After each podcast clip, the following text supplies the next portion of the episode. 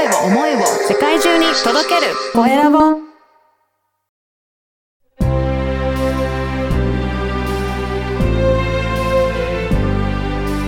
経営者の志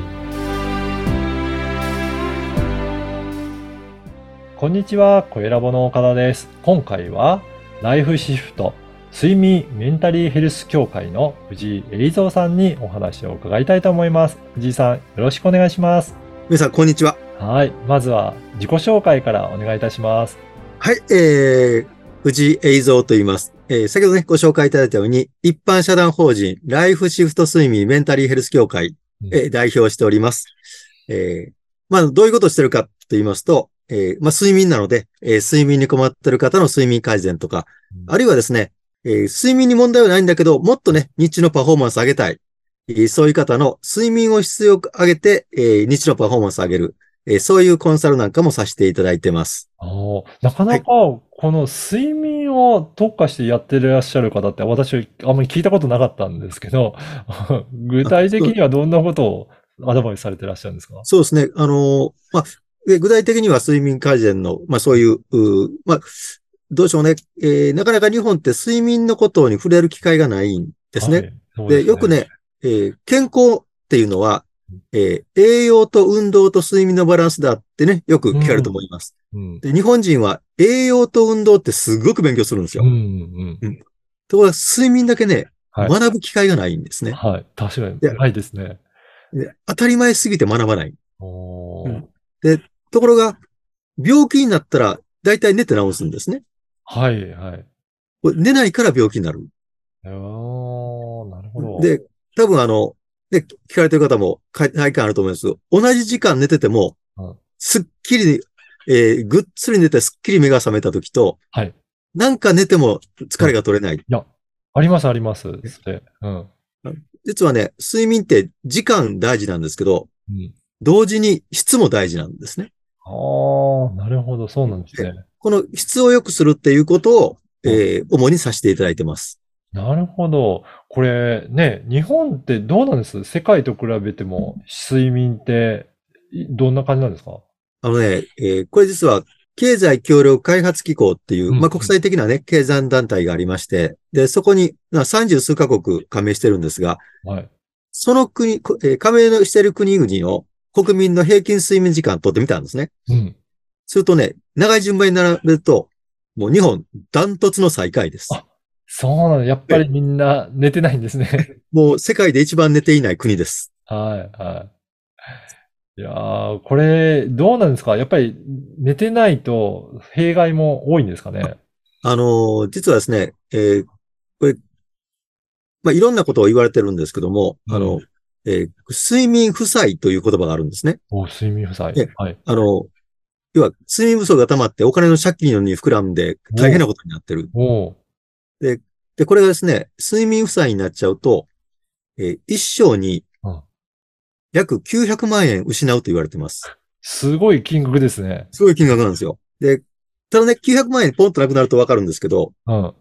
えーわからないようになくなるって、いろんなことの要因があるんですが、はい。ねその一つにね、仕事の効率が落ちてくるんですね。なるほど。うん。あの同じ仕事してもね、だらだらと時間かかってしまって、まあ時間を失う。うん。でもそれ以上にね、困ったことが、ボンミスをしやすくなります。ああ、そうなんですね。やっぱり集中力も、なんか、と、よく悪くなっていて、ミスが増えてくるっていうことなんですねもう。まさしくそうなんですよ。あえー例えばね、あの、伝票の数字間違うとか、うんあるいは送ってはいけないところにメールしちゃうとか、でいやーこれやっちゃうと、後が大変になって、そうそうそう後のですね。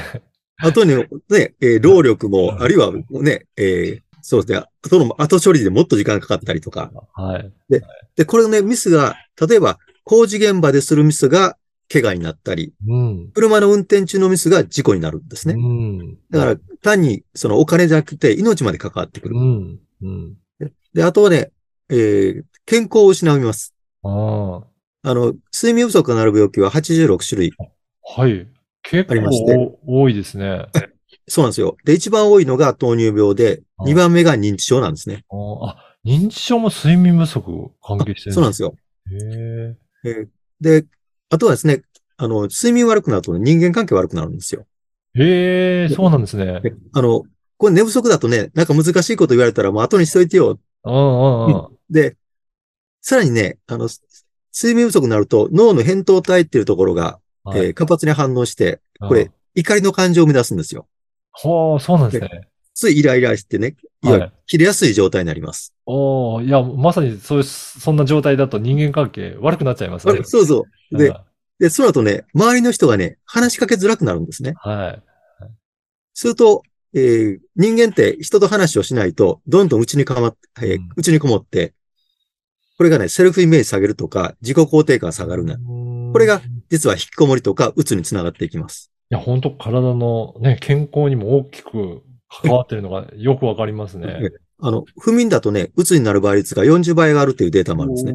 相当高いですね。ねええーーで、これね、えー例えば、あの、人生のチャンスって人の出会いで生まれることが多いですよね。うんあの、結婚する相手もそうだし、かうん仮にね、会社に就職するとしても、まずそこの面接官との人間関係から、うん。その回数が減ってくるので、同時に人生のチャンスも減ってくる。なるほど。で、でそれでもね、その少ないチャンスでも、えーすごく自分にとっていい条件が来たと。うん。どうするか。自ら辞退をするようなんですね。私には無理とか、私には不釣り合いと。なるほど。そういうふうに思って自己肯定が下がってると。はすると結果的に明るい未来がどんどんなくなっていく。と言われてて、それをそうすると900万円ぐらいになるよと。あ。いやー、これは今のお話聞くと睡眠相当大切だなっていうのを感じますね。これ、そうなんですよね。海外ではどういった状況なんでしょうかね？あの、実はね、うん。えー今ね、やっとこう、睡眠って大事だってね、日本でも言われてきて、あの、うん昼寝した方がいいよとかっていうことを言われ始めてますけど、実はね、例えばアメリカの大手企業、うんえーそうですね、Google とかナイキとかマイクロソフトとか、うん実は、えー社員の睡眠を管理するシステムを導入してます。おお会社自体がそういったところを。そうなんですよ。で、まあ、いろんなね、方法、モンシングしたりとかね、カウンセリングとか、えー作って、えーなぜしてるかっていうとね、あの、えー社員一人一人のパフォーマンスを維持しないと会社の経営ってうまくいかないですよね。。うんうんで、そのベースになるのは実は睡眠だという捉え方なんですね。へえ、それぐらい睡眠を重視してるってことなんですね。そうなんですよ。で、その社員の睡眠が良くなると、当然仕事の効率が上がって、会社の生産性があって、えー経営が安定する。いわゆる健康経営のベースの考え方なんですね。なるほど。うんこれがね、いつからしてるかっていうと、実は30年近く前からやってるんですよ。もうそんな前から。あの、ね、日本が世界に行くと、その経済的にはい。30年間、ね、どんどんどんどん追い離れていくっていうのは、ひょっとしたらそういうところに要因があるかもしれないですね。なるほど、そうなんですね。いや、これは本当に経営者にとってはね、すごく、えーまあ取り入れた方がいいなというふうに感じますねね。でうん、実際ね、あの、これは企業で、えーアメリカの保険会社でエトナっていうところは、あの、社員の睡眠のデータをちゃんと測って、うん。え一定水準クリアすると、臨時ボーナスが出るんですね。ええそんなことまであるんですか？ねあの、お金払うから寝てくれという、それぐらい重視されてます。いや、これは本当に睡眠が大切だっていうことを、まさに企業が実感して取り組んでるっていうことですね。そうなんですよう。んそれをね、なんとかこう日本の方もうん知っていただきたいし、でうんあの、世界で成功されてる、えー実業家、例えば、あの、アマゾンの会長のジェス・ベソスなんかも8時間睡眠ですし、うんうんで、今ね、世界ですごく働いてると言われるイーロン・マスクうん。も、えーランチは5分でいいので、うん。睡眠時間は6時間以上は絶対取ってるんですうね。ん。あのなるほどだか要は、休むから働けるっていう発想ですね。へえですね。。なるほど。あの、この番組は経営者の志という番組ですので、あはいぜひ、えー藤井さんの志についても教えていただけるでしょうか？ありがとうございます。あの、まあ、そもそもね、私がなぜこれしてるかうん。なんですけど、あの、もともとはですね、えーある、関西にあるスーパーで34年間勤めてまして、はい。はい、化粧品のバイヤーなんかを25年くらいやってたんですけど、えー今からね、10年ほど前、52歳の時に癌になりまして、はい。で、まあ、手術をしたんですが、その後に分かったのが、癌になった原因が睡眠不足だった。あ、そうなんですか。えこれがね、えーまあ、自分でそれが納得して、うん、そのね、納得した理由がね、えーいびきをかくと、癌の発生リスクが最大4.8倍上がるっていうデータがあるんですね。はい。で、で、その中身を見たら、自分自身のことがドンピシャだったんですよ。ああ、そうなんですね。で、ところが、あの、まあ、そこからね、睡眠の勉強して、えー実際それで、えーまあ、ただね、会社に勤めてたので、まあ、定年になってから辞めたら、辞めてからしようかなと思ったんですけど、うんでも、そのことをね、えー知らなくて、私と同じように辛い思いする人がやっぱりどんどん、み旗から見てたら、お、見えてくるんですよね。。うん。だったら、これはちょっと伝える方がいいのかなと思って、定年3年前にうん。辞めて、はい。5年前からこの仕事、まあ、うん睡眠の大切さを伝えるっていうことをさせてもらってます。そうなんですね。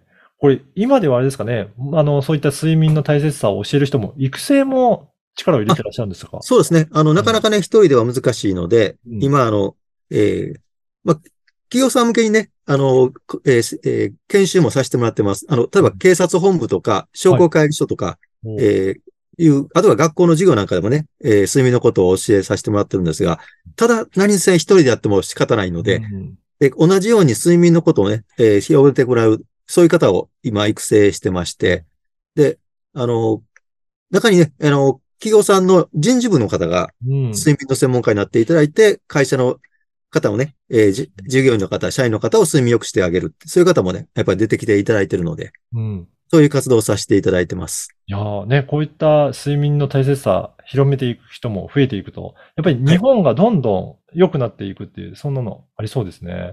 あの、これはね、勝手な私の妄想かもしれないですけど、はい。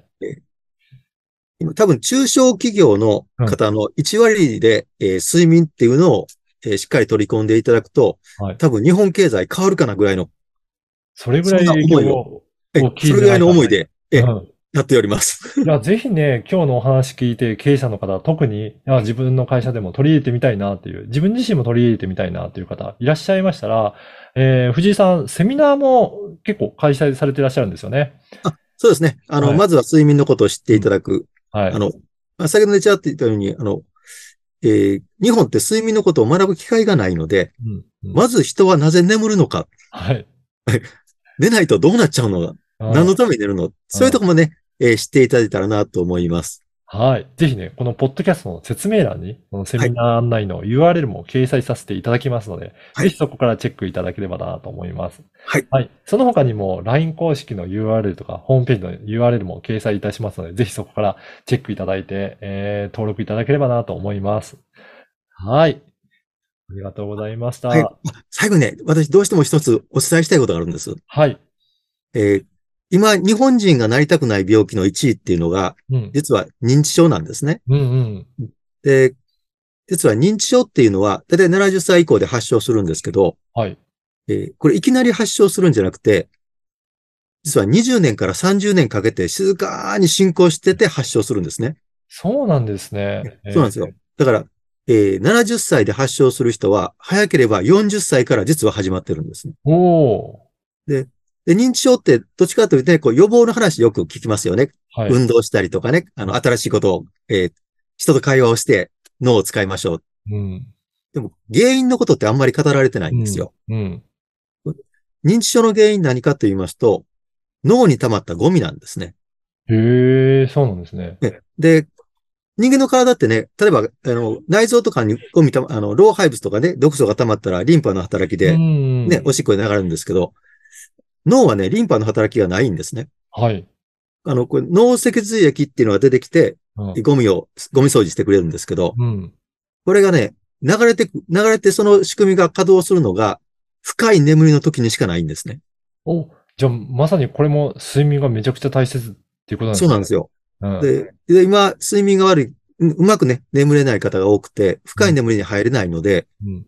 30年かけて脳のゴミが溜まってくるんです。ああ、なるほど。うんこれが神経細胞とかを萎縮、えーまあ、損傷して、で、萎縮して、で、アルツハイマー型認知症として発症する。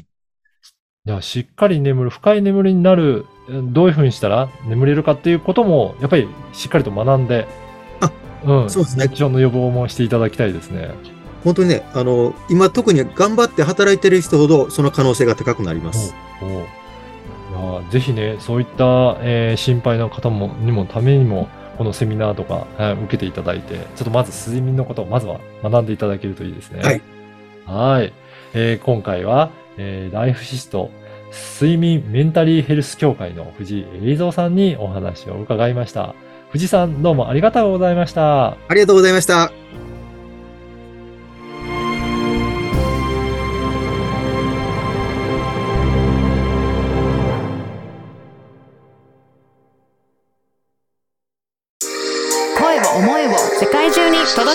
声を